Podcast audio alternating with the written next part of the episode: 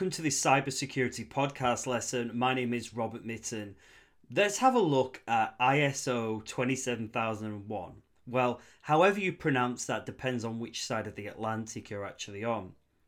But ISO 27001 is an international standard that sets out the specification for an information security management system, otherwise known as ISMS. It's a best practice approach that helps organizations to manage their information security by addressing the people, the processes, as well as the technology. It's basically an independently accredited certification to the standard is recognized around the world as an indication that your ISMS is aligned with information security best practice. So having this type of standard and having the symbol on your documents and your website really showcases that, you know, you, you ensure you look after information and data in a very particular way.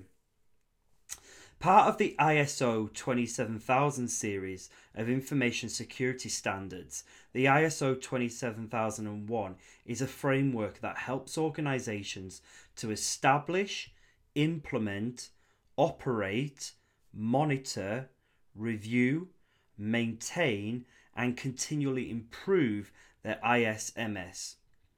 The main benefit of the standard is that it's the only auditable international standard that defines the requirements of an information security management system.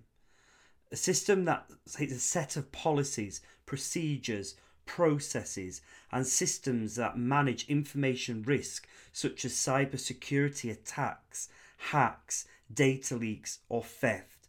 So, this audit, auditable sequence that, the, that comes under ISO 27001 doesn't just produce a set of policies. You know, it's an international standard. So if your organization has this badge, you know, as well as having the policies, you've got the procedures, the processes, your organization firmly knows what to do. First of all, to mitigate the risk, so to stop a data leak or anything actually happening in the first place. But if something was to actually happening, the processes are in place, reporting procedures, you know, you look like a good company. So, an excellent company to have, a standard to have if you are monitoring really high volumes of data on an international basis I mean, even just national in a way. You know, uh, you know, any small business in the world could be global. Um, you know, operating uh, online, so it's a good standard to have and demonstrate.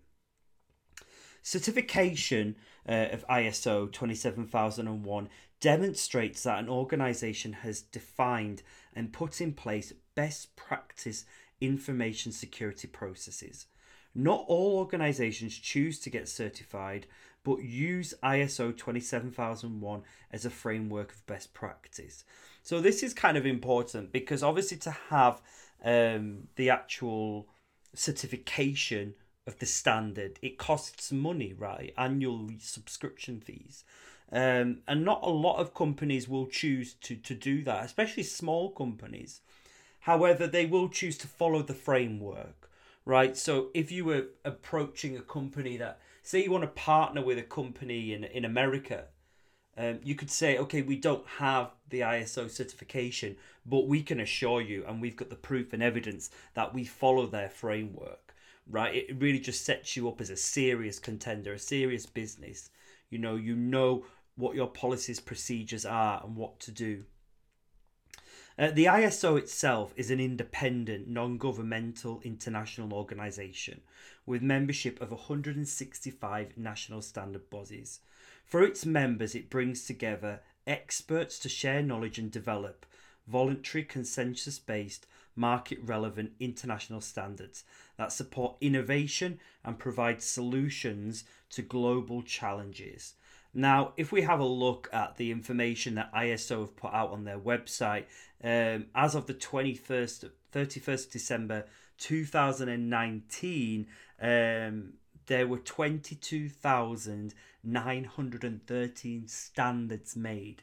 So it's important to understand that the bigger picture, ISO doesn't just do standards for information security and uh, cybersecurity, you know, they're a much bigger system, and I'm going to talk to you about that in a moment. Any standard or recognized audit um, is agreed by experts before they're published, right?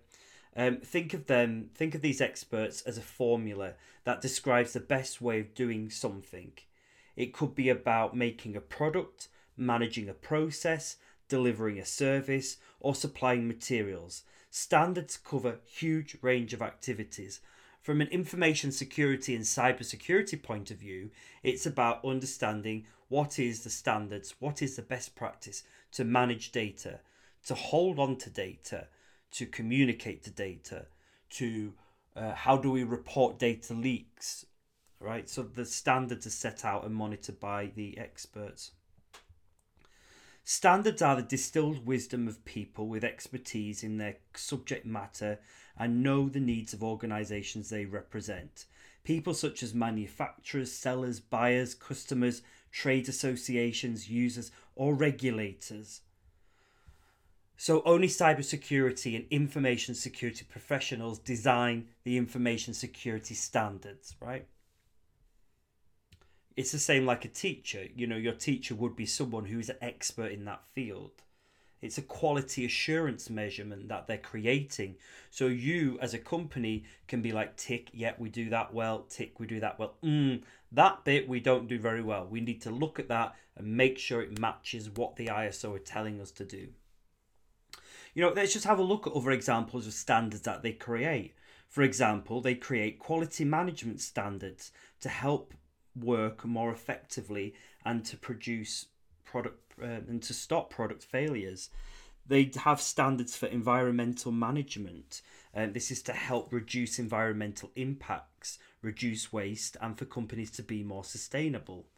They also create health and safety standards to help reduce accidents in the workplace energy management standards to help cut energy consumption, food safety standards to help prevent food from being contaminated, and of course, for our field in cybersecurity, they create IT security standards to help keep sensitive information secure. And this is really just touching upon a very small section of what the ISO are capable of. But I really strongly recommend you to go onto the ICO website and then go on to their information security and cybersecurity protocols.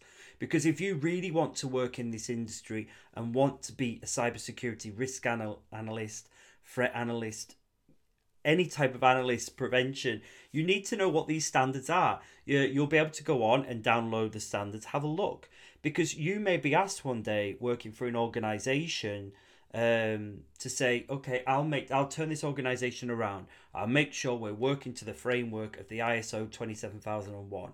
So you need to know these standards. So go onto their website. I really encourage you to do some self research, skills which I'll be assessing as we get onto those elements of the course, and really understand what the standards are and, and how they will benefit you. And, and that's something that I'll be checking upon when I'm marking and assessing work, as well as other assessors, um, as we work for you throughout the course.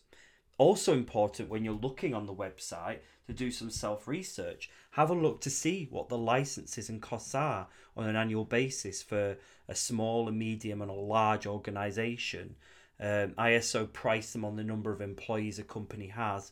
Uh, and that's important because, again, if you want to be a consultant, cybersecurity consultant, um, and someone asks you, How much do I have to pay for this? you need to know these answers as well. So, thank you very much. I know it's only a short podcast session, but I hope this gives you an insight into what the ISO standards are uh, for you to go away on the rest of this section and do your own research as well.